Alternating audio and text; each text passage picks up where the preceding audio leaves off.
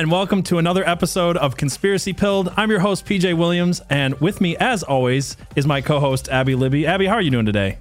I'm I'm sick. I know you're still sick. Getting any better though? I I keep I keep thinking I am, and then something else happens. So I'm gonna say no, just so I don't jinx it. All right. Well, we've got a really great episode for you guys today. I got to say, I was diving into some really crazy rabbit holes earlier in the week with uh, the CIA in the 1960s and 70s, and uh, them kind of like doing seances and perhaps maybe definitely employing a demon possessed man in order to spy on the Russians through remote viewing all like really crazy leaked document or it's not leaked, I guess FOIA requested documents from the CIA. And then an even crazier, uh, more relevant story happened. So we're putting that off for now. And we're going to be talking about the FTX uh, conspiracy, the scandal around SBF and FTX and all these other three letter uh, things today. CIA, so FBI. They might all be involved CIA, FBI, WEF. There's a lot here. Uh, maybe Mossad is involved. It's there, there's a lot. There's a lot here to get to. So, uh, without further ado, we're going to jump into this. And I just want to remind you uh, that at the end of the show, we are going to go over to Rumble and we're going to continue the conversation over there as we get into the the stranger parts of the conspiracy that you know are, are better suited for Rumble. We can take your questions and talk to you guys there. Um, and also, we're going to be having some more stuff for you guys over on the locals channel. Uh, conspiracypilled.locals.com is coming soon. Uh, so, thank you guys who have come over there and supported us on locals. Uh, yeah. So you want to just jump into this, Abby, or yeah? Are you? Are, all of our conversations in the last couple hours have been PJ going full conspiracy guy GIF, like yeah. pointing at his wall. So yeah. this is going to be super hinged. My wife has tell. had to put up with me today where I've been at my computer all day and I've been like, I've had 37 tabs open and like listening to stuff and watching videos and reading stuff. And then I would like go, oh my gosh, and I'd run out of the room and I would like go full on like yeah, conspiracy guy GIF like tour for five minutes and then come and sit back down and look in, into something else. So I'm trying as hard as I can to slow my roll, be hinged, give you guys the facts. But I'm telling you, this one does get crazy. And we're going to give you a lot more than just the CNN basic uh, Ponzi scheme narrative. There's a lot, lot more here. So, uh, but we will start off with what the story is. So, what the story is that Sam Bankman Fried, or SBF for short, saw his net worth collapse by 94% or more in the last week when his cryptocurrency cryptocurrency cryptocurrency firms i can speak ftx and ftx us and the trading company alameda research turned out to be massive ponzi schemes possibly the largest ponzi schemes in history. Uh, people used ftx to buy bitcoin and other cryptocurrencies. So ftx was kind of a, a trade. It wasn't a coin itself. Ftt was a coin created by FTX, but it was a place where people could go and use it to buy uh, crypto different cryptocurrencies like Bitcoin. But what they were really buying were IOUs. Those are as good as cash. No, I'm just kidding. Dumb and Dumber. You ever so? Yes. Yeah, yeah. Yeah. So the FTX. I'm so sorry. It's okay. I know you're not feeling good. I appreciate you being here. FTX. I'm going to try not to be a train wreck.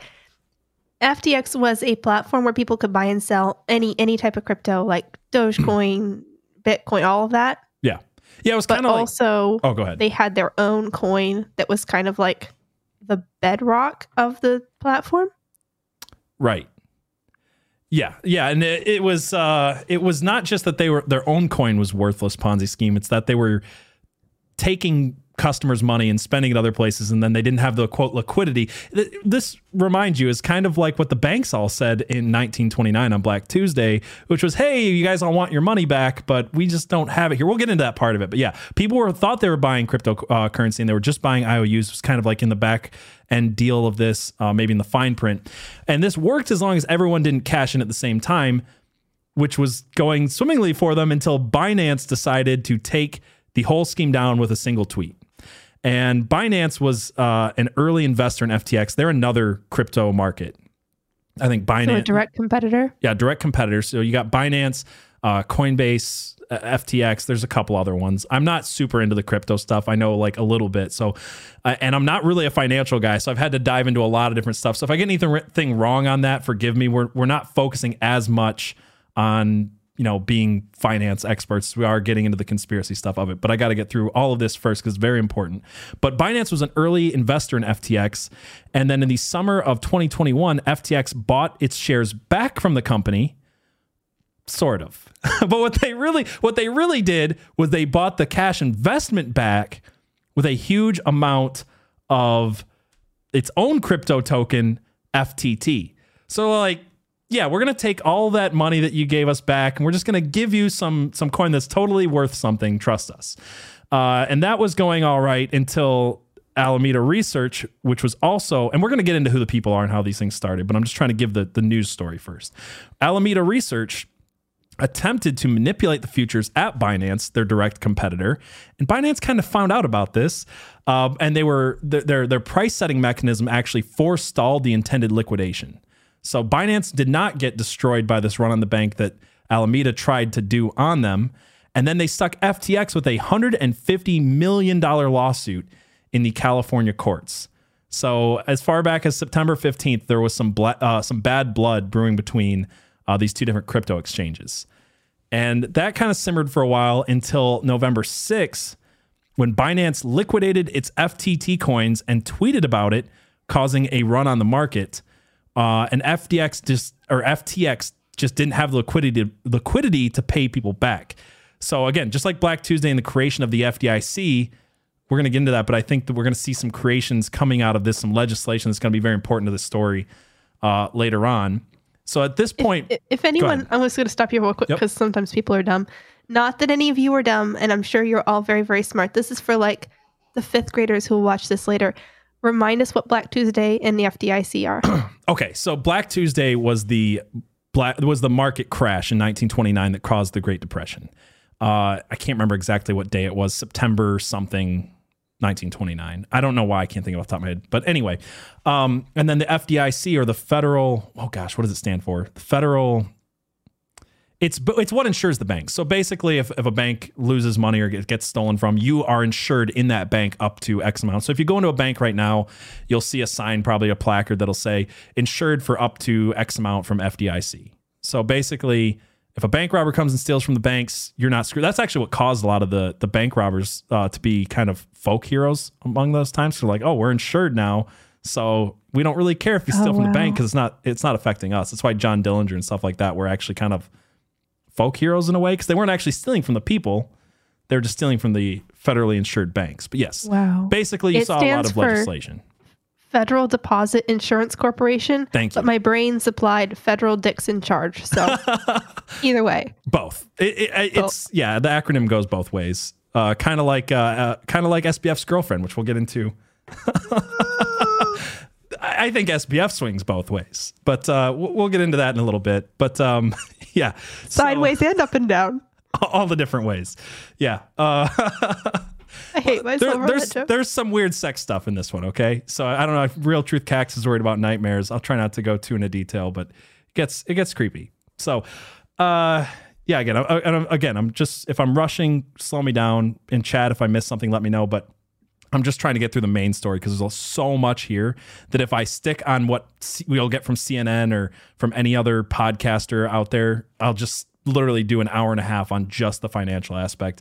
And that's what you guys come come here for. You come here for the conspiracy stuff, and that's going to get interesting. So, um, let's see. Binance then takes a look at buying FTX after they basically tanked them.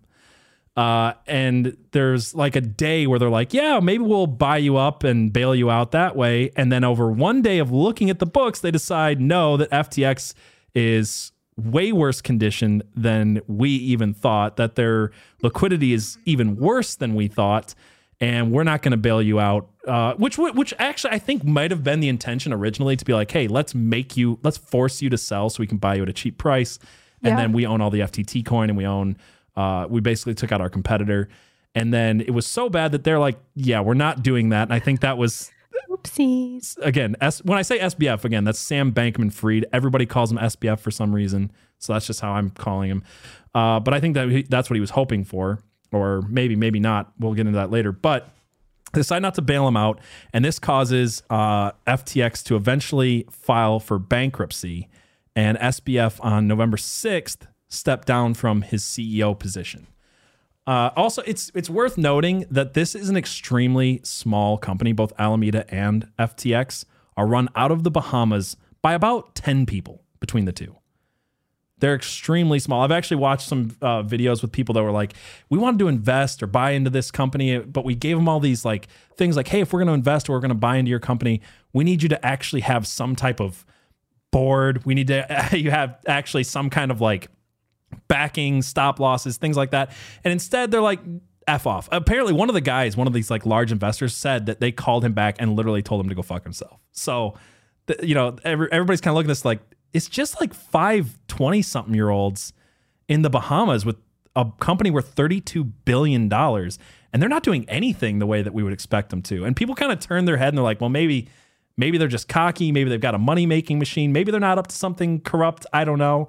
I think a yeah. lot of people knew they were up to something corrupt, but uh, hmm.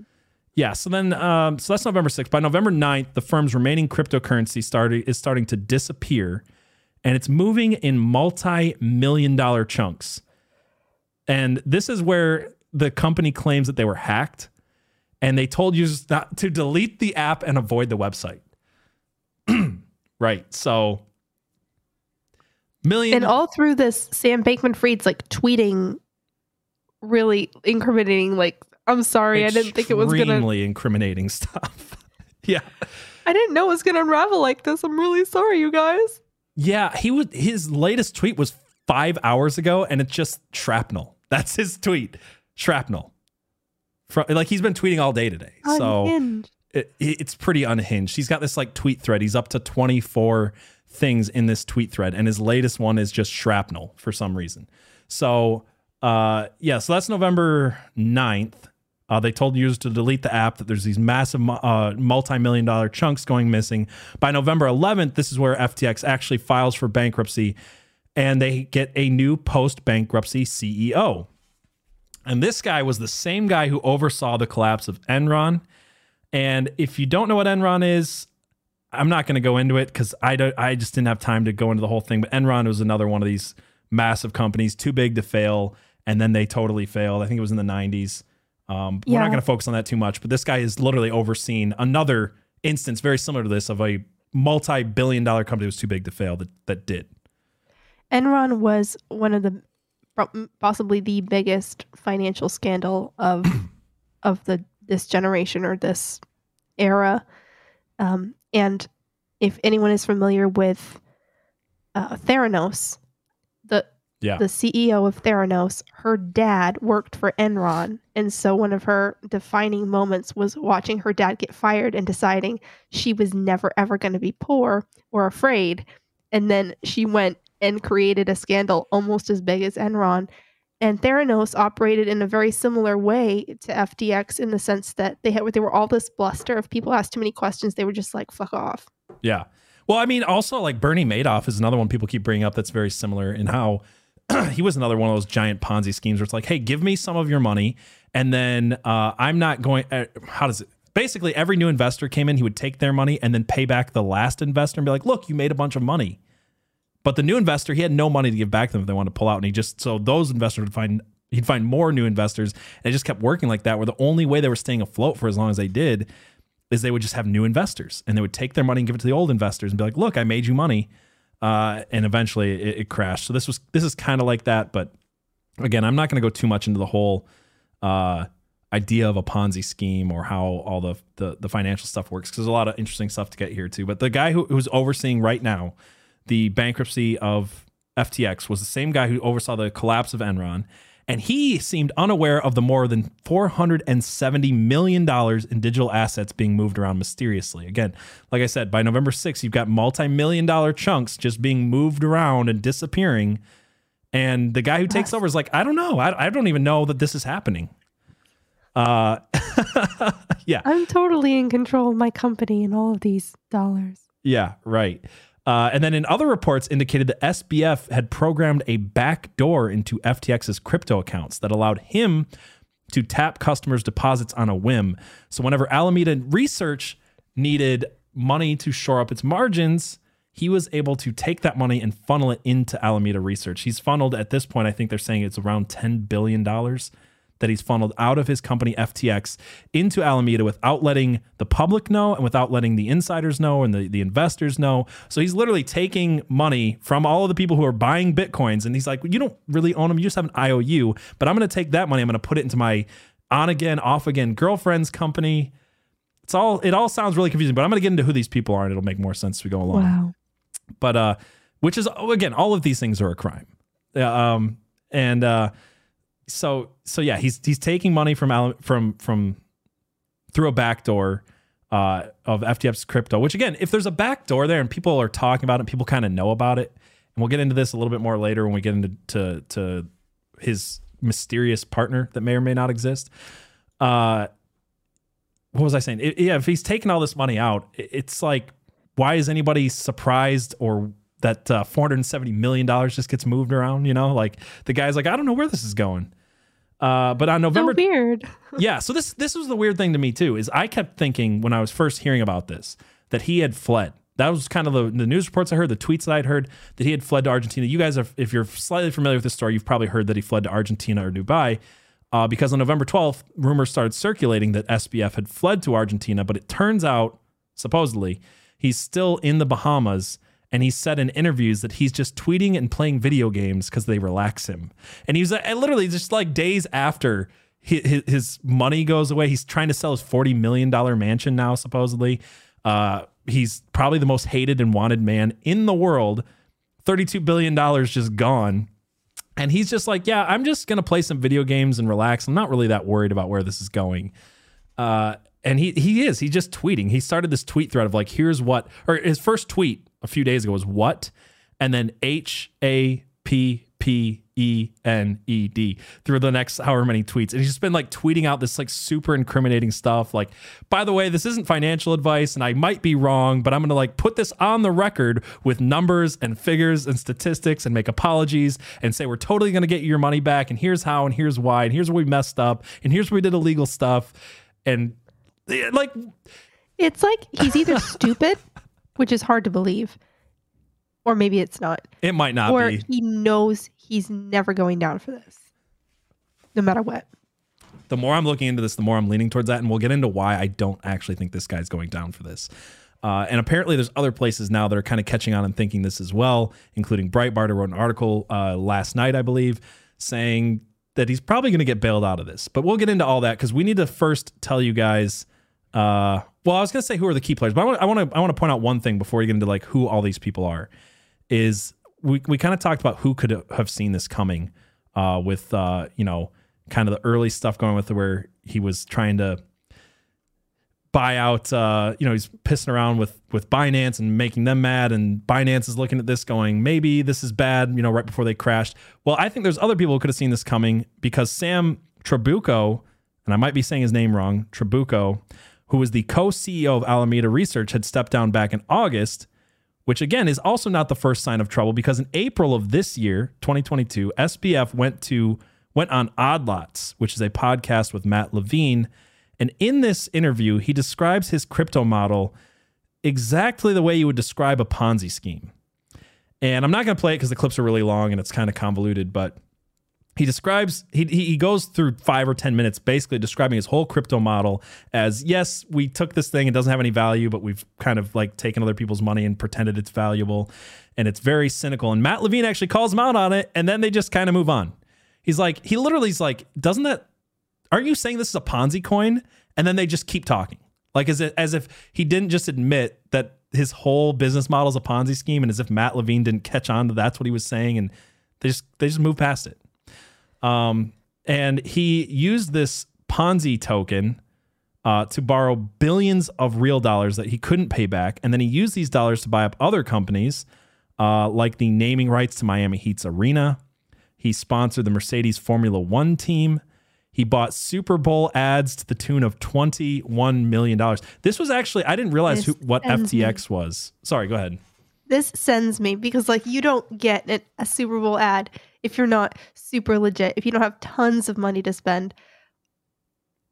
This the I mean, level guy, of trust. This guy had all the levels of trust. There are puff pieces in him on the from the New York Times. There's puff pieces about him from Sequoia.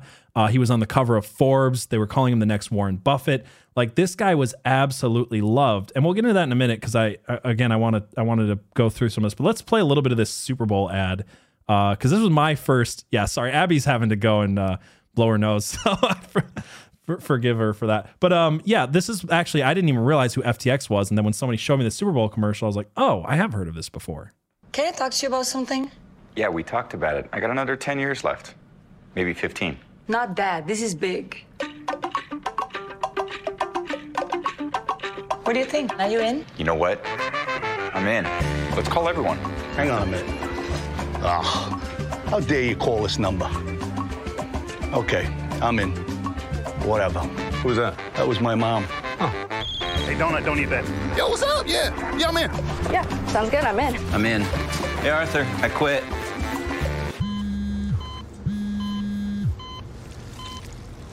I'm in. T-Bone, is it the downstairs toilet again? Hello, Tom. Doggy coin? Sue, Mark. Are you in? I'm in. I'm in. I'm in. All right, this last one might be tough. Nah, he loves you. Probably just getting out the dentist. This guy. First, even if you wanted to come back, we wouldn't take you. Yes, you would. Yeah, yeah we, we would. would. You're right, we would. What's up? I'm getting into crypto with FTX. You in? We'll provide Inc. 360 degree access to the crypto markets with the ability to trade everything from alts to DeFi. I believe I'm in, but still hate you. Understood. Take care. Best of the family. Is he in? Yep. Did he say he hates you? He did. Even on the phone, that guy sounds handsome. Yeah, so it's that's a good ad. like it's a damn good ad. They had a couple actually. There was a few other ones with Tom Brady as well, and apparently Tom Brady, I think, owned $45 million of FTX, and his his ex wife now Gisele has gotten like $25 million. That's just gone now, by the way, supposedly. Uh, and some of these puff pieces, like the Sequoia puff piece about him that was deleted off the internet, that's the other thing you'll realize. Some of the some of the people we're going to be talking about. Luckily, there's people out there who screen grab and save and post to other websites, or I wouldn't have found some of this information because a lot of people who are very glowingly talking about this guy have tried to cover their tracks a bit, including, uh, like I said, Sequoia, who was into FTX for $240 million. Uh, so this guy had a lot of, this guy was the guy. I didn't even really know who he was, but apparently in the, in the financial world, he was like the up and coming guy over the last few years. He didn't start until 2017. I think they said he bought his first Bitcoin, but, uh, yeah, uh, we'll get into him in a minute. I want to finish talking about some of the stuff that he bought. So he also, besides buying Super Bowl ads, talking about being the guy, he liked to buy politicians. He spent five. He gave five million dollars to the big guy in 2020, and 40 million dollars to Democrats in the 2022 midterms. Uh, there's gonna be a lot more on this later. I'm just kind of covering the bases. And then he also tried to help Elon Musk buy Twitter to the tune of five billion dollars. And this is uh, this is what Elon had to say about that. To be honest, I've never heard of him. Um, but then a ton of people were telling me he's got, you know, huge amounts of money that he wants to invest in Twitter deal. And I talked to him for about half an hour, and uh, I know my my meter like was like redlining, so I was like, this dude is uh, full. Of that was my impression, and so then I was like, but everyone, like including like, you know, major investment banks and everyone were saying talking about him like he's like walking on water and has a zillion dollars. And I'm like, that's not my impression. And I, my prediction to the investment banks, which some of it is in you've seen on text because it was in a court case, uh, was that uh, that dude is just there's something wrong, and he does not have uh, capital, and he will not come through. That was my prediction, and that is definitely what happened. To be honest, I've never heard of him. Yeah. So the uh, Elon Musk is like, I don't think this guy has three billion dollars, let alone five billion dollars. He sounds like a bullshit artist to me. Uh, and he was not the only one that thought this. There's a lot of people who thought this, um, but it wasn't really widely talked about. What you saw from him in the press was he was a darling of the left. He was a darling of the World Economic Forum. He was praised by Forbes, Sequoia, New York Times. He was this ultra, he was he was this uh, philanthropist, right? we are constantly told what a philanthropist he was. He actually was so popular that he was uh, he actually got a hold of one of the largest YouTubers uh, I guess I, I'm not sure what the guy's name is. I'm not familiar with him. Uh, but he was uh, a guy from Dubai who flew out to the Bahamas to meet with FTX. And I want to play a little bit of this video as well. And then we'll get into some of the backstory on this. But uh, this is just uh, this is an interesting video for a lot of reasons. Ever since Sam was a kid, he wanted to get rich. Really, really rich. But not for the reasons you think. I wanted to get rich no, I think not because I like money, but. Be- no, sorry, what? no, I think it's for the reasons I think. I think it's for exactly the reasons you think. And some more depraved ones we'll get into later on. Yeah. So because I wanted to give that money to charity. So after graduating from MIT, he went on a mission to get rich. One day, he noticed that the price of Bitcoin in the United States was different from the price of Bitcoin in Japan. And that was an opportunity. So you know, Bitcoin is trading at ten thousand dollars on a U.S. exchange. All right, so this this is the important part I want you guys to pay attention to is the amount of money he's talking about here. This is going to be important uh, as we go into the next part. Eleven thousand on a Japanese exchange. You take ten million dollars. You you buy at ten thousand. You sell at eleven thousand. You make a million dollars, and we were able to do that every weekday. So every weekday, you made a million dollars in profit just from doing that. That's right. All right, so he's he's claiming that he made a million dollars a day by spending. Wait, hold on. What did he say again? A million dollars? Ten thousand dollars. Yeah.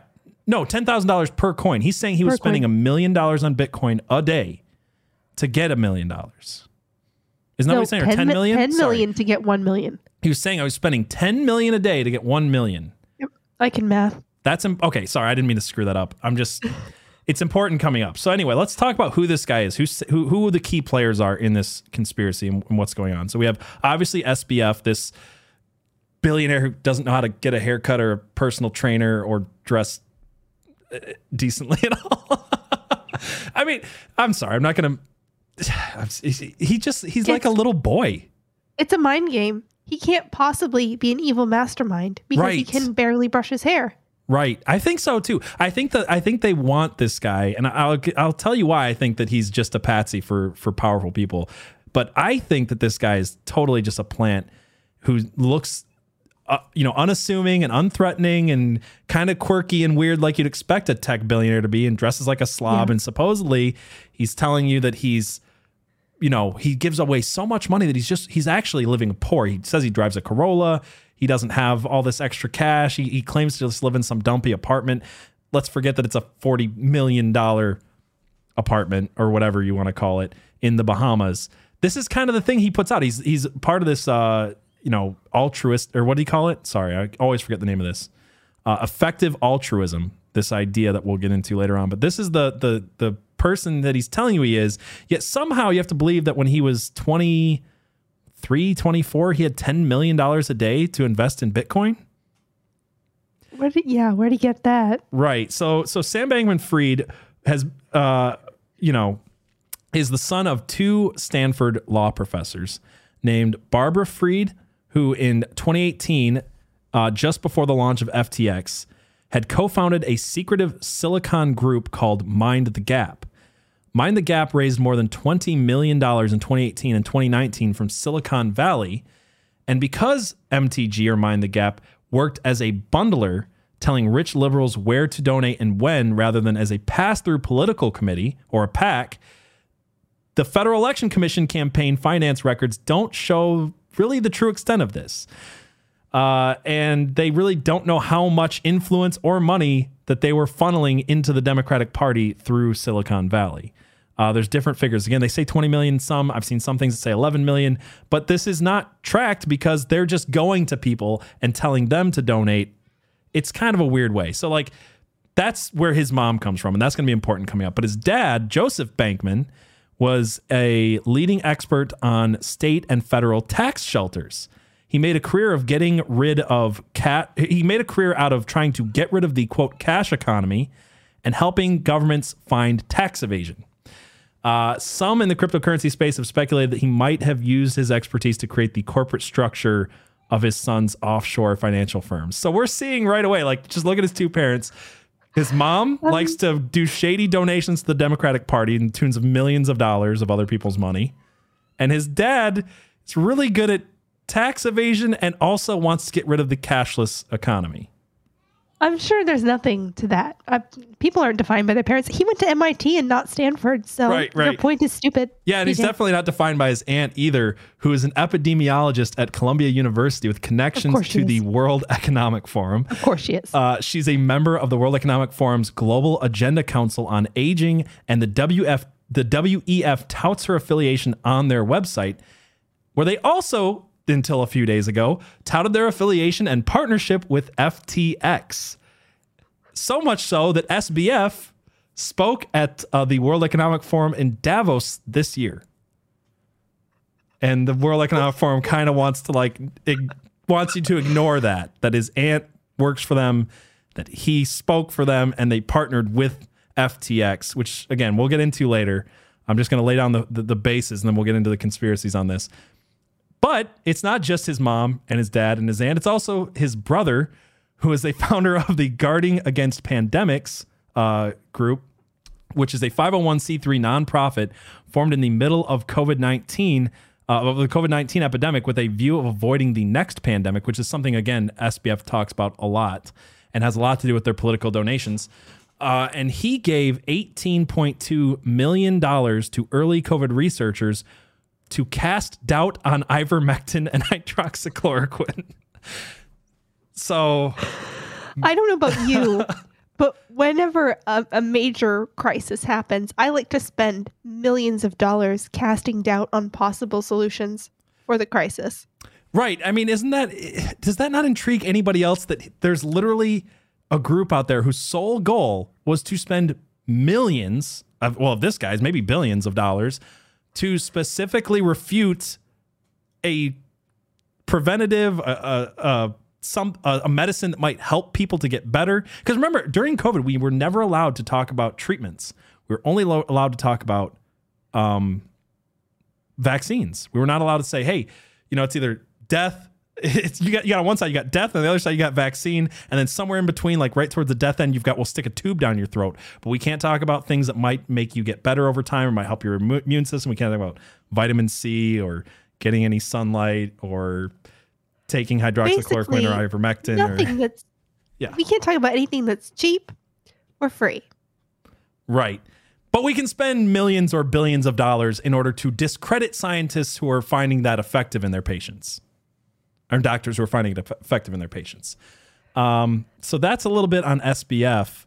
But uh, as I said before, his on again, off again girlfriend was a CEO of his first company, Alameda Research. Um, and she's she's interesting. Well, you know what? Let's just play a little bit. You tell me if this looks like a billionaire running a hedge fund interview to you. Yeah, absolutely could pull it off without my math degree. use very little math. Um, use a lot of like uh, elementary school math. Being comfortable with risk is very important. Um, we tend not to have things like stop losses. I think those aren't necessarily a great risk management tool. I'm trying to think of a good example of a trade where I've lost a ton of money. Um, well, I don't know. I probably don't want to go into specifics too much yeah, with that. yeah, absolutely. Yeah. okay. Uh, at least Sam is like a hmm. little bit likable in his weirdness. She is not. Yeah. Yeah, not at all. Dr. Bob's Nightmare says she's a troll doll, which is a, a fantastic descriptor. Also, I love how the chat is keeping uh, track of you going over to blow your nose. We got up to four now. We'll keep a tally. Well, yeah, it's yeah. pretty embarrassing. I just had to make it known for the audio listeners because they're missing out on that. So, yeah, yeah. I, I keep turning off my camera so, and yeah, well, so you guys don't have to see me like that. Yeah, so if you are an audio listener and you want to watch it, you're not going to like see it. You can just, you know, she just goes away. Uh, but anyway, so you think she's unlikable there in that clip where she says she really only does elementary math for these massive cryptocurrencies and things like blockchain and algorithms. I'm, I'm so glad you're putting finances. so much effort into it, lady. Yeah, so much effort into it, and she's she doesn't believe in stop losses or you know stopping just risk big and lose big is their whole thing. Uh, she doesn't even apparently know what that is, but she's definitely the CEO of one of the biggest hedge funds in crypto. Uh, but she gets even less likable when you realize that people have found her blog and she's blogging about things like polyamory, race science. Apparently, she's a eugenicist. Uh, her because belief, of course, why not? right, and her belief in the natural synergy between crypto and fraud. Why would you? Why would you blog about this? What? Yes, I'm not. I'm sorry, what? I'm not joking. This is a quote: "The natural synergy between crypto and fraud." Maybe an early warning sign. Synergy. Maybe an early warning sign that there is a strong link between giant crypto traders and fraud in her in her blog. Yeah, maybe it's a red flag. Red flag. Uh, she also bragged on Twitter about her regular use of amphetamines, and As one does. as one does, and they and and her and SBF and all of the employees of these two companies live together. 'cause There's only like ten of them. They live together as roommates, uh, and according to a report by CoinDesk. Ellison and Bankman Fried were part of a cabal of roommates who ran crypt- who, who ran the crypto empire and dated each other while living in a $40 million penthouse in the Bahamas uh, in the Bahamas exclusive Albany resort. And then here's a quote All 10 are or used to be paired up in romantic relationships with each other, Coindesk reported. SBF has made himself out to be a minimalist, poor lifestyle guy driving a Corolla and not a sex, drug fueled orgies in $40 million mansions kind of guy. So you, you can you can watch his, you know, cutesy little boy interviews, or you can maybe look at that and say maybe this guy isn't who he says he is. You know what's even weirder is like when you dig into Ellison's blogs, she's constantly talking about the perfect boy. She never talks about men. I'm sorry. And she, yeah, she me? talks about the power dynamics and sex and how she wants to be dominated by someone, and how in a household of 10 people, basically the way you have sex is there's a hierarchy, and that, you know, you've got like your your list of who you want to bang the most, and people have to be more aggressive with each other. But she always talks about it in a way of boys. She never uses the term men that she likes to mm. sleep with. It's it's uh. it's a little weird. Uh, uh, I'll tell you why that's weird later. We'll get into it. But we've also got another guy that you, you have to know in this in this whole thing, and one that you'll not see pretty much anywhere in these stories, or you might see him in the stories, but you won't see his face anywhere. And this guy is Gary Wang, who was an FTX, who was the FTX billionaire co-founder, and he started again with with uh, SBF here buying. Um, uh, was it? I'm trying to remember which way it went. They buy Japanese and then sell them in the American market. They'd buy Japanese crypto coins, sell them in the American market. They did that together. So apparently, these two guys who were working at Jane Street, not worth millions of dollars, were spending $10 million a day together on crypto coins.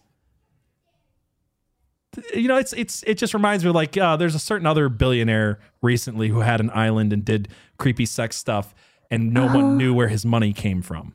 It, yeah. Yeah. Um, no one knows where his initial capital came from. Like, there's nothing on that. How these two dudes who were just employees at some kind of trading firm all of a sudden were spending $10 million a day to make a million dollars, as he said. Uh, but it was estimated earlier this year that Gary Wang is worth nearly $6 billion. I've seen some things that say he's worth about 9 billion. And he has almost no public presence at all.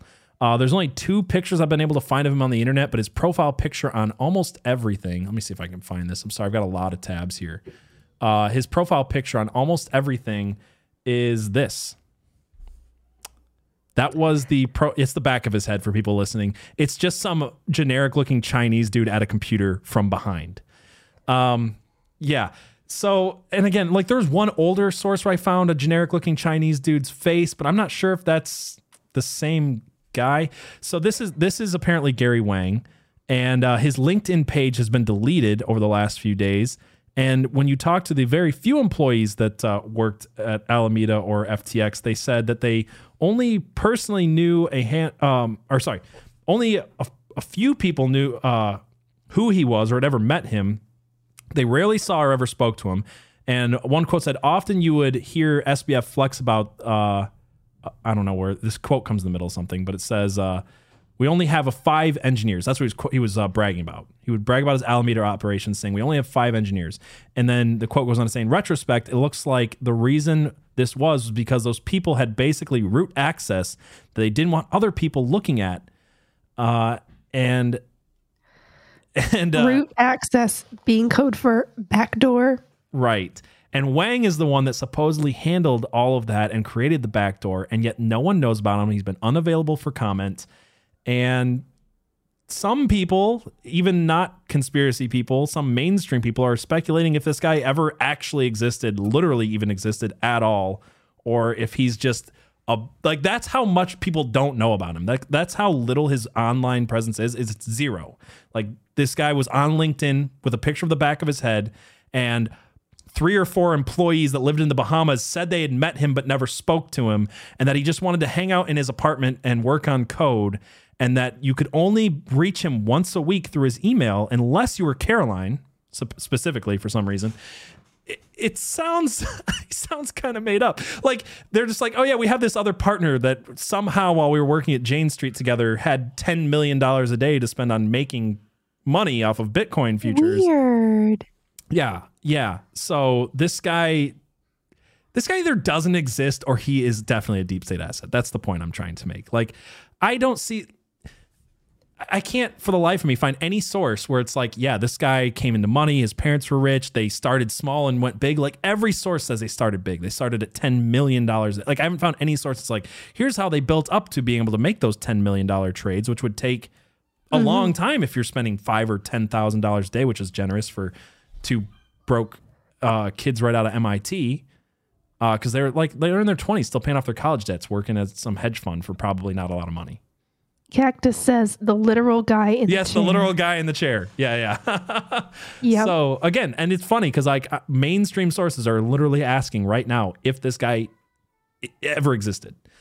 Um so that's a little bit about some of the people you need to know uh, was there anything else I need to cover in these things? I mean, there's just some weirdness with them, but I want. I hear he's good friends with Ray Epps. he's good friends with Ray Epps. well, yeah, he might be because uh, they probably donated to the same political parties. So we have uh, right here, SBF was the number two donor to the Democrat Party, only behind George Soros for the 2022 midterms. And uh, from what I've seen, there doesn't seem to be any rhyme or reason to his spending he spent somewhere around $40 million on the 2022 midterms. And some of the candidates that he spent a lot of money on had lost their primaries. So, which is weird because one of the guys got one third of the total spending. Uh, After who, he lost his primary? No, for the primaries, which he lost. Oh, uh, okay. a guy named Flynn who apparently only got 11,000 votes, which comes out to about $945 per vote from FTX uh, to lose a primary. Holy crap. Yeah. And then besides that, besides just dumping a third, what's a third of $40 million? Over $10 million on a candidate that can't win a primary. Uh, some of these people that they dumped money into had no competition. They were in heavily blue districts where they won the vote by 70 or 80%, which is weird to dump money into those uh, candidates. And okay, so he's dumping money into candidates he knows is going to lose that he knows has no chance, and that and he knows is definitely going to have win. no chance of losing. Right. Right. There's no rhyme or reason to his his spending. And at one point he said because he's he wants to be part of this effective altruism thing, his idea of that was to at one point donate a billion dollars in an election cycle to the Democrats. He wanted to outdo George Soros by a lot. Uh, that was his idea of being an, an, altruist, is giving a bunch of money to politicians. Um, and then uh, more often, more often he spent money on blowout races, though apparently than than the ones that lost. Uh, and there's one thing that people were pointing out of why it doesn't make sense that he was some kind of Democrat operative because his partner, uh, one one of his one of the other few partners of FTX, Ryan Salame, I don't know how you say his name. Um, S A L A M E, Salami. I don't know. He was uh, SBF's partner and co CEO of FTX. Apparently, every one of these people consider themselves a co CEO because there's like five of them. So there's a lot of co CEOs, uh, but not a lot at the same time. Uh, so he spent $23.6 million to right leaning candidates in the 2022 elections. Um, and when I read that, I was like, who though? Like who's he giving this money to? Like is there is there some kind of uniparty thing going on here where he's giving people money to people that might all support the same thing? Turns out that that's kind of the case. So he was giving money to uh, forward leaning republicans was the quote. And he created his own PAC right right forward leaning Repu- republicans who are not republicans. Uh, he was giving money through his own pac called the american dream federal action that had changed its name in april which is important later on and he prior and and all these candidates prioritized pandemic preparedness. Uh, the group had hopes to achieve this mission by leveraging America's technological edge and best scientific minds to forecast future national changes and craft public policy solutions to address those changes. Now, so basically, you give a lot of money to people who wanted to lock you down and destroy the Forever. mom and pop businesses and support giant, huge corporations on both sides aisle. A lot of establishment Republicans, a lot of radical left leaning Democrats. That's where this money went to. And it seems it seems like there might be something that all of these people have in common between the right the the right leaning candidate establishments uh, types and the left wing radicals. Oh yeah, which might be their support for Ukraine. Oh uh, my god. Yeah, so we'll get into that in a second. But first, I just want to tell you guys, uh, take a take a chance to tell you guys about North Arrow Coffee. So if you guys don't know, uh, we work with North Arrow Coffee Company. Uh, and they are a wonderful coffee company that gives 15% of all their donations to pro life causes. So if you guys go to northarrowcoffee.co and you use code PJ10 or Abby10, you guys can get 10% off your orders over there.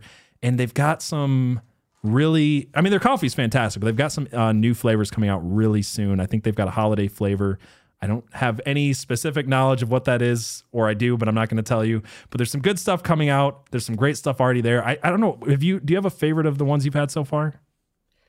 I really like the pumpkin spice, but it is it is gone now. It is, I think it's gone now. Yeah. Gone. Yeah, the I pumpkin really like the spice French roast good. as well.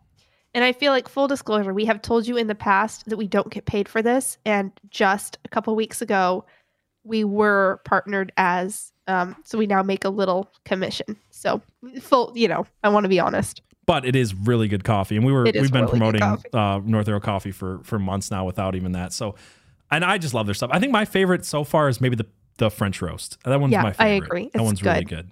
Uh, I think next I'm going to order the Colombia roast. So, but uh, yeah, so guys, go to northarrow.co. Uh, use PJ10 or Abby10 if you guys want to get 10% off. Support a really good company with a really good cause.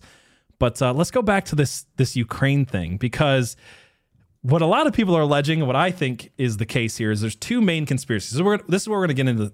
Well, three. We're into the three main conspiracies that I wanted to bring up tonight. And the first one is the Ukraine money laundering uh, aspect of this. So, according to reporting from CoinDesk again, uh, the Ukrainian government partnered with FTX to help convert cryptocurrency donations into arms and war supplies. So this again, I had to think about this because again, I'm not super into the crypto stuff. And I remembered there being a news story about how there was some crypto place out there that was giving a bunch of money or helping Ukraine to buy to buy weapons and supplies through cryptocurrency. That was FTX. So, according to some estimates, between FTX and the National Bank of Ukraine, they facilitated the flow of up to $100 million worth of Bitcoin and cryptocurrency for the war effort. And this also coincidentally lines up to his giving of money to politicians because after his partnership with Ukraine, that went up by a lot. So if you look at late 2021 and early 2022, SBF gave had given up to that point around 11.7 million dollars to political candidates according to FEC records. And after March 15th, after they partnered with Ukraine and the Ukrainian National Bank, they had given about $22.4 million to politicians and political committees. At this point, and again, this is this is being updated right now. I think we're somewhere around 60 billion dollars that the United States government has sent to Ukraine. And if you haven't seen Ukraine as an obvious money laundering scheme at this point, uh, and a scheme to allow them to continue their illegal weapons lab research, which they told us wasn't happening. They said it is happening, but it's maybe not that. Uh, this seems to be kind of tying that in together. I was waiting for Abby to get back because I wanted to get her opinion on this. I'm so sorry that Abby's not feeling good. Um, but uh, yeah, so Real Truth Cat says she loves their coffee. Just got some K cups in the mail. Let me know how you think of the K cups. I'm not really a K cup guy, but um, I've heard that I've heard they do really good ones. Uh, yeah, so that's that's kind of the thing is they th- seems to be that as the more money that the United States government gives to Ukraine and then Ukraine transfers that money into crypto through FTX, the more money that goes into Democrat pockets. Um, so there you are, Abby. I wanted to get your opinion on this before I moved on. What are your thoughts on this? Do you think that the do you think that this explains some of the uh, money laundering aspect of the whole the whole deal? Yeah. Yeah. I didn't hear a lot of the last little bit. I'm sorry. So I was saying that after after um, 2022, after March 15th, when they partnered with the Ukraine National Bank to use 100 million dollars of cryptocurrency to buy weapons and on supplies for mm-hmm. Ukraine, his donations to the uh, Democrat Party went up significantly. They mm-hmm. doubled. They doubled after that. Have we talked about the timing of, of when the company officially started and when it ended?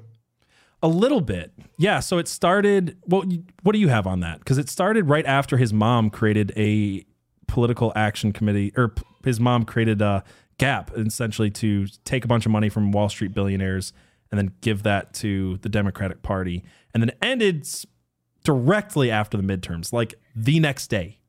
Wasn't it like right at the start of Biden's campaign? And then Oh, yeah, I guess you're right. Like 29 it would have been yeah, at the start of Biden's campaign. Yeah. Really suspicious timing. Yeah, he got like a ton of money in almost no time and within like the first year of him becoming a billionaire, like right away he gave 5 million dollars to the big man for his campaign. And then it ended right after the midterms when he spent a lot of money in primaries specifically that would keep certain types of candidates who weren't for donating a bunch of money to Ukraine and locking the world down with pandemic stuff uh, from getting into office on yeah. both on both sides of the aisle. Yeah.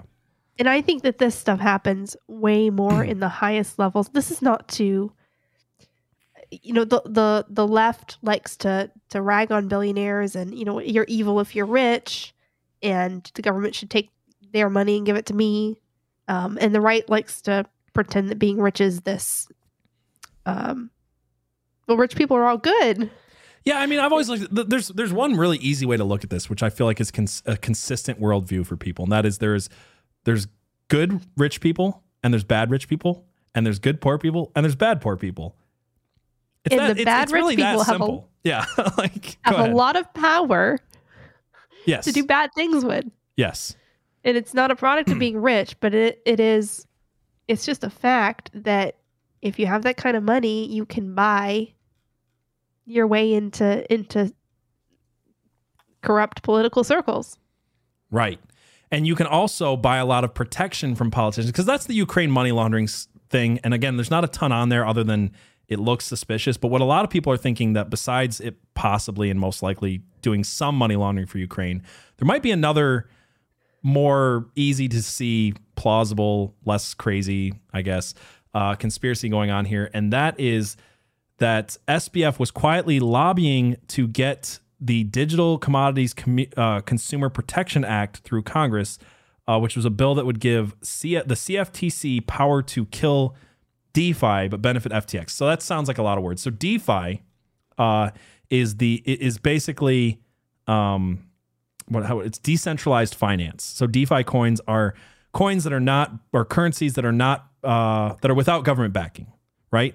So if you look into this uh, whole thing about uh, the effects of DeFi, so I've got CoinDesk pulled up here, and it says um, the DCCPA's detractors say it would effectively kill DeFi in the United States by making it impossible for large players like Uniswap to comply, which would entrench centralized exchanges. The argument is basically that the regu- regulatory requirements outlined in the latest draft of the bill would amount to a de facto ban on DeFi. So this would basically kill off all of those other coins and cur- and cryptocurrencies that are not in compliance with the government, but it would allow places like FTX to become in compliance, which again they started totally out of compliance. That's why they moved to the Bahamas. It took them year. It took them like a year or so before they even made FTX US to be compliant, and they still run FTX and Alameda out of the Bahamas because they are totally not compliant with United States law. And yet he's going behind back doors, bribing politicians, meeting with politicians, going out there and basically openly campaigning on the Senate floor to shut down his competitors and make his the cryptocurrency that is totally nice and US compliant and yeah. This is this happens in so many areas where a major corporation, Walmart, for example, will advocate for things that you would think would hurt them. So it's like, look, I'm the good guy. I am advocating for this even at my own expense because I deeply believe in it and I'm so altruistic when really they're writing it in such a way that it hurts their competitors, it hurts small businesses, it hurts, you know, whoever, and it hmm. benefits them secretly. Right. Well, think about this. When Jeff Bezos goes out there and he's like, look, I'm able to pay my employees $18 an hour minimum wage or whatever it is, or $15 an hour minimum wage. This should be the law. And I'm an altruistic, wonderful guy for wanting to pay my employees more. The mom and pop shop down the street, they can't afford to do that. So it's going to really screw them, but I can afford to do it and I can stay in yeah. business. So that that's exactly the same type of thing. So he was he was actively advocating for this. He's buying up politicians, obviously, to the tune of seventy million dollars in the 2022 midterms alone between him and him and his partner at FTX. Um, and many are saying that despite him being involved, that what's going on right now is the perfect reason why this should go through. So now this guy advocates for a bill, pays the politicians, he buys the politicians, he gets a bill put in front of the Congress, and then says, "Oh, look what happens when someone's not regulated." they can steal $32 billion of people's money and then just live in the Bahamas. You and, mean to say he created a problem and wrote the solution? Yeah. With a bunch Except of he wrote money. The solution first. he wrote a solution, then created a problem that his solution that he already wrote is going to solve. And he got to where he's at by a bunch of mysterious money that no one knows where it came from. And this, just so happens to be praised by the mainstream in every single way and now, even he's fallen from grace and everybody hates him, you still got people like Coindesk who are going out there going say, saying, yeah, this is going to screw over DeFi and it's going to destroy a lot of cryptocurrencies and it's going to mean way more government control, which is kind of the point of wanting crypto is to say outside of taxes and yep. government spying and control and people monitoring what I spend my money on. But we should do this because look what happens if you don't. Okay, so all money used to be decentralized. And then like 100 years ago, and we're going to talk about this more next week. Yeah. A group of really, really rich dudes who like included JP Morgan and Rockefeller and, you know, all the last names that you this would think guy, Kennedy. Sorry, by the way, there is a lot of people, including Jim Cramer, who said this guy's just like the next JP Morgan. Just throwing that out there. Go ahead. Yeah. Mm-hmm, Wonder exactly. why. Wonder why Jim Cramer said that. These men um, met on Jekyll Island. This is this is not a conspiracy theory. This happened. This is just actual fact, and there are a lot of people who praise this as a good thing, which is weird. Yeah. yeah. They owned 25% of the world's wealth at the time.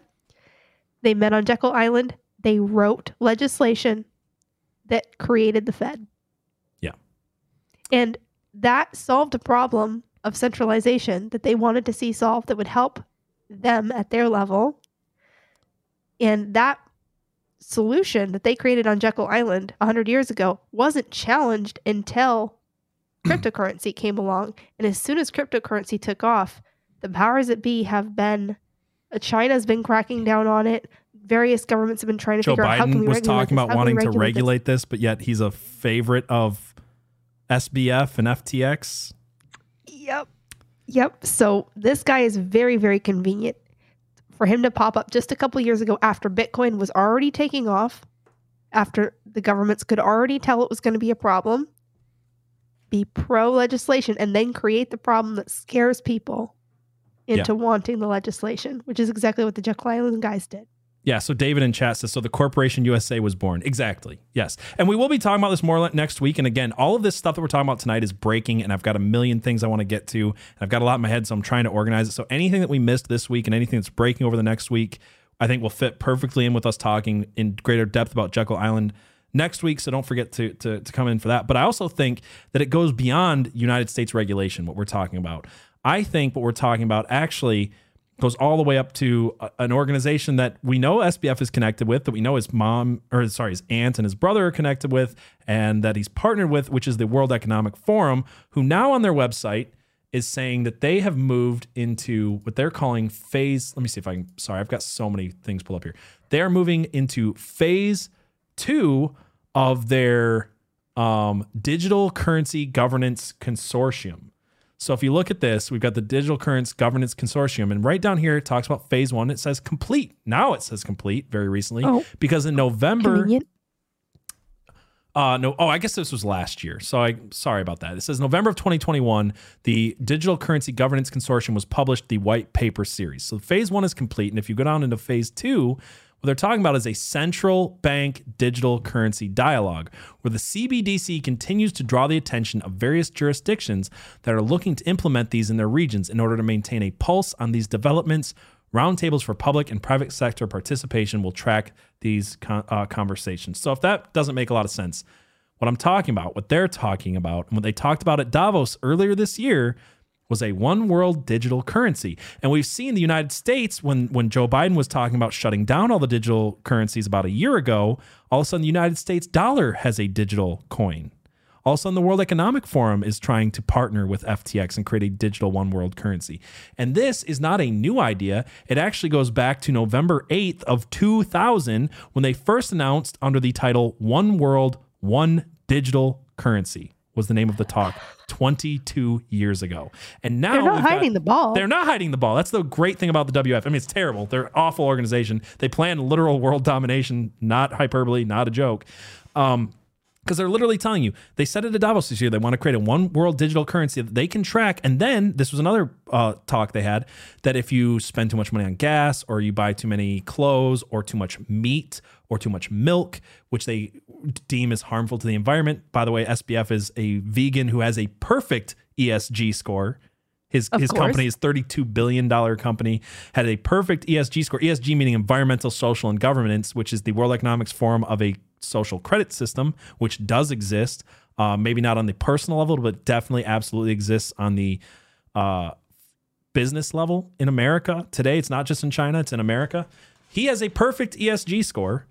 And it's just I, am sorry it's just like so obvious to me that this is them trying to create the legislation that they need yep. not just in america but worldwide to create a one world digital currency it's like right there how do you have a perfect social credit score and then steal billions of dollars. How do you have a perfect like social should... credit score with a Ponzi scheme in the Bahamas? Yeah. Yeah. so, you know what I mean?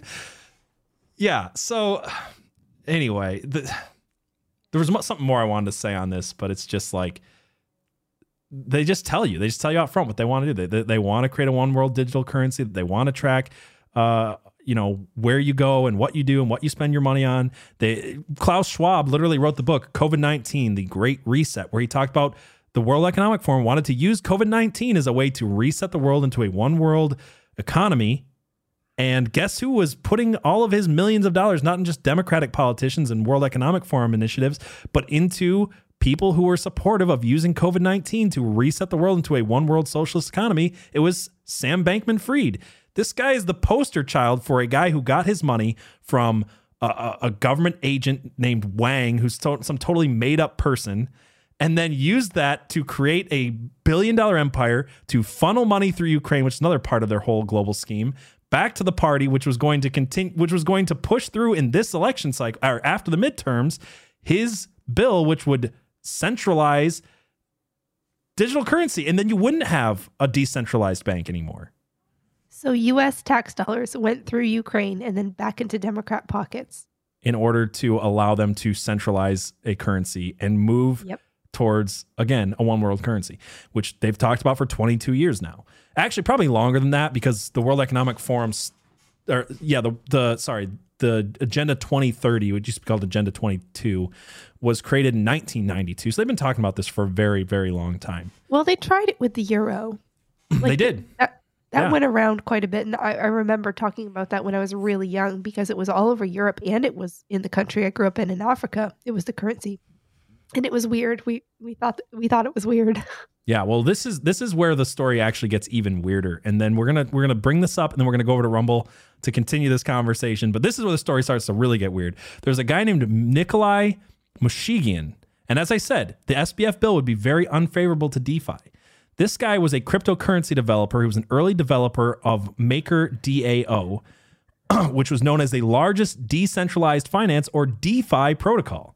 Was the key architect of the stablecoin system, which again are currencies without government backing. And then, uh, sorry, I've got so many things here, so forgive me if I take a minute to find my. my Every thing. time PJ does this, I just picture the the this conspiracy GIF guy, which Cactus made a meme of this already no, on Twitter. If you want to see it. yeah, sorry, I literally I got to see the meme. We'll we'll post it on uh, on the YouTube communities and on the, the the stuff. Yeah, I see I see someone in chat, uh, Doctor Bob's Nightmare, asking about the gay frogs, talking about our locals. If you go to conspiracypilled.locals.com, we actually have a behind the paywall episode on the Gay Frogs. If you guys want to support this podcast, uh, for $5 a month. You can get that. Also, from now to the end of November, it doesn't even cost that. You just use code WELCOME and you get a free month of locals. So you can check that out for free and see if you like the bonus content we have over there. Uh, before you support us, I'm so sorry that I've got a million. I think we put Gay here. Frogs on YouTube too to give people we put we put the beginning the of it, but the full like. the full episode is on our locals. Yeah. Fair. So yes. True. Um. So here's the tweet from from Nikolai Mushegian. Uh, on October 28th, he said CIA and Mossad and pedo elite are running some kind of sex trafficking entrapment blackmail ring out of Puerto Rico and Caribbean islands. They are going to frame me with a laptop planted by my ex girlfriend, who was a spy. They will torture me to death. And he tweeted this out, and you know, he's just a paranoid crypto millionaire who happened to drowned in Puerto Rico four hours after tweeting about this. Yeah, he was I'm found. sure it's unrelated. Totally unrelated. He was discovered by a surfer in the water at Ashford Beach on October Gosh. 29th. It says October 29th, some on this article, but some of them say it was four hours after he tweeted this. So within a day, and he was fully clothed and carrying his. Oh man, no, he must have died on the 28th, found on the 29th. And he was found fully clothed carrying his wallet. Uh, one of Nikolai's friends also told the Post that his paranoia was partly informed. They said some of his paranoia was based on fact. He'd discover things, he knew things. Nikolai got bored a lot with the mundane of life. He'd go after things, constantly putting himself in weird positions. It wasn't for the money. He was interested in why things were the way they were and, and the corruption behind them. The police in Puerto Rico are still investigating this as a murder, by the way. His family, his family are saying it was definitely a suicide and he was crazy. But the Puerto Rican police and his friends are saying, no way. No way did this guy tweet this out and then died four hours later when we know he knew things. So so again, he's saying that in Puerto Rico and the and the and the islands, the Bahamas, right? That there's a sex pedo ring run by a billionaire. It sounds like Jeffrey Epstein 2.0.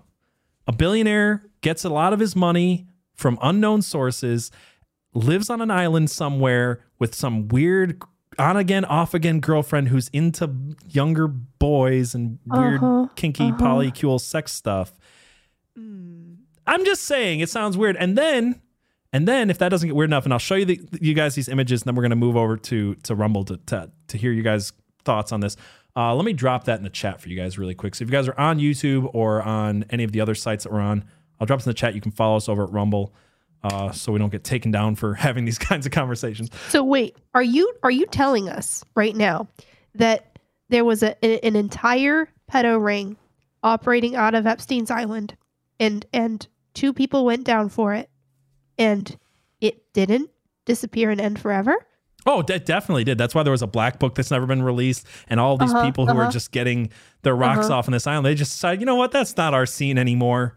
Yeah, just you know, just it, just shut it down forever. They got us. Oh no. And there was only ever one, obviously. Like there wouldn't be multiple yeah. of these things, and it wouldn't continue. And these these rich billionaires and politicians yeah. and news people and celebrities and Hollywood elites, they would just move on with their life and not do this again. But you know what's weird about this is we've got this is SBF here.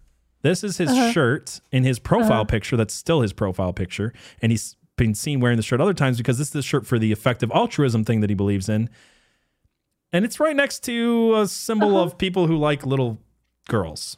And it looks oddly similar. And yeah. if that wasn't enough, this is his girlfriend who constantly is talking about her dream boy and her company, uh-huh. Alameda Research, with the symbol, the FBI recognized symbol for little boy lovers that looks awfully a lot like Alameda Research's logo. Oh, fascinating. Yeah. I'm sure it's nothing. I'm, I'm, I'm sure, sure it's to it. I'm sure it's total coincidence, just like everything else in the story that was a coincidence until a week ago. Uh, just like everything with the Epstein story that was a coincidence and you were crazy for believing in it and Alex Jones was made fun of for for talking about it. I remember when those videos were out that were like, can you believe Alex Jones said that this guy Jeffrey Epstein has a pedophile island and then they totally scrubbed those from the internet when it turned out to be true? Yeah. So, um, speaking of Epstein's pedophile island, did we want to bring up the SpongeBob thing? Do we want to do that now, or do we want to do it over on Rumble? Well, let's it's let's let's call. end with that. Yeah, let, I want to hear the SpongeBob thing. Okay. So this is another one of those Google weird things. And correct me if I'm if I'm wrong on this, but SpongeBob uh, has an address, and if you if you look up, I'm leaking again. I'm so sorry. You take this one, PJ. Yeah, yeah, yeah. Let me just switch the camera over here. I apologize. I'm so sorry that you're still sick, Abby. Uh, SpongeBob's address. Let me look this up really quick. So the first thing that happened. So we've talked about this in the last few episodes. How there's things that we used to look into, like like the Epstein Island stuff, like the gay frog stuff, like the moon landing stuff, where you used to be able to find, you know, uh, um, documentaries and websites and articles and conspiracy theory blogs about this type of stuff because you were interested in it and it was fine. Now, when you search things that are conspiracy related, you pretty much can't find them a lot of times. That's why this SBF stuff's been interesting because it's so current that it, they're not able to delete things fast enough. So when you look up uh, the the SpongeBob's address, you get fact check. SpongeBob's address is not Jeffrey Epstein's. Is SpongeBob's home address on Epstein Pedo Island? Snopes fact check. Uh, yeah. So you just get a bunch of articles. Just I'm curious what SpongeBob's address is in the cartoons. And instead, you get stuck with fact checks about how SpongeBob is definitely not related to Epstein Island for some reason.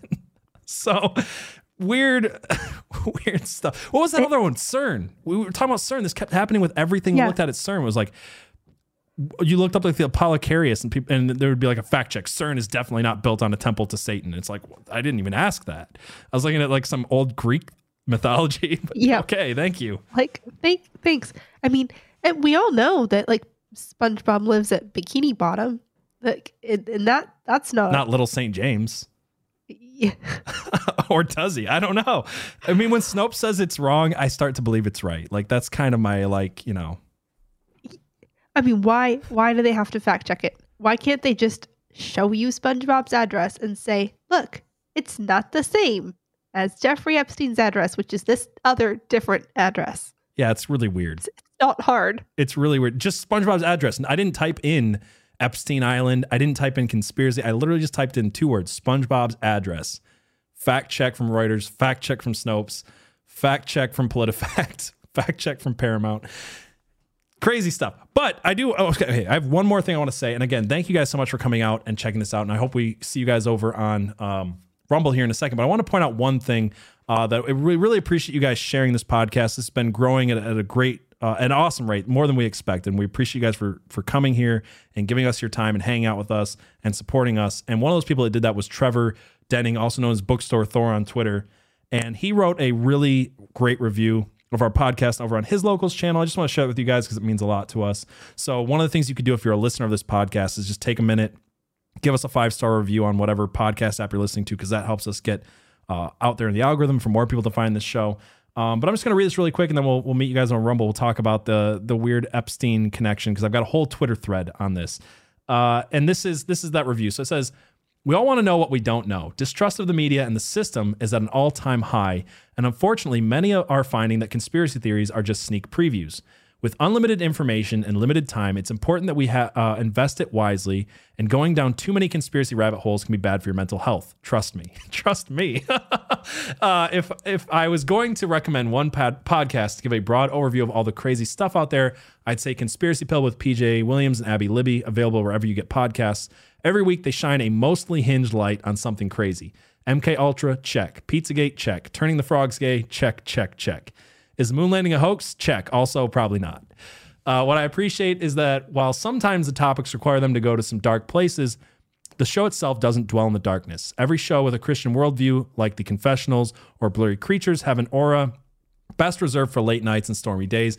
Conspiracy Pilled isn't doom and gloom and won't make you want to hide under your bed or check for monsters before crawling into it, unless you're cactus. It might make you want to do that. Yeah. Um, the format is pretty straightforward. Every week, Abby reports on a new conspiracy and PJ gives a running commentary. The only thing I will correct is that we flip back and forth. Yep. Yep. Uh, they both come in having pl- done plenty of research, and you're not apt to hear anything too nutty. Uh, example, another show I recently discovered says planets aren't real. I've heard that. Uh, since the episodes aren't rec- are, are recorded live, there's also an element of audience participation in the various group chats. Full disclosure, I met PJ at BaseCon, and since we're from the same area, it's surprising we hadn't met sooner. Sometime something else I would like I like is that PJ and Abby aren't in the inner circle of other like-minded podcasters All the other hosts I listen to have each other on all the time and share guests. Conspiracy Pilled is a fresh perspective with different voices. The rabbit holes aren't needed. Uh, the rabbit hole needn't be a circle. So if you're looking to know more than you did, but in a way that won't make you feel icky, with hosts that will make you laugh, give it a listen. Thank you so much, Bookstore Thor. That's I appreciate really you. Really sweet. That was a very thorough, well done, sweet podcast review. Uh, really appreciate it. So with that, again, thank you guys so much. The link is there in the chat. If you're listening to this later, come over to Rumble or uh, come over to Rumble. And if you want to get the audio, the full audio only version that has the Rumble stuff included, that is on our locals, conspiracypilled.locals.com. Use code welcome. Get your first month for free. We'll see you guys on locals.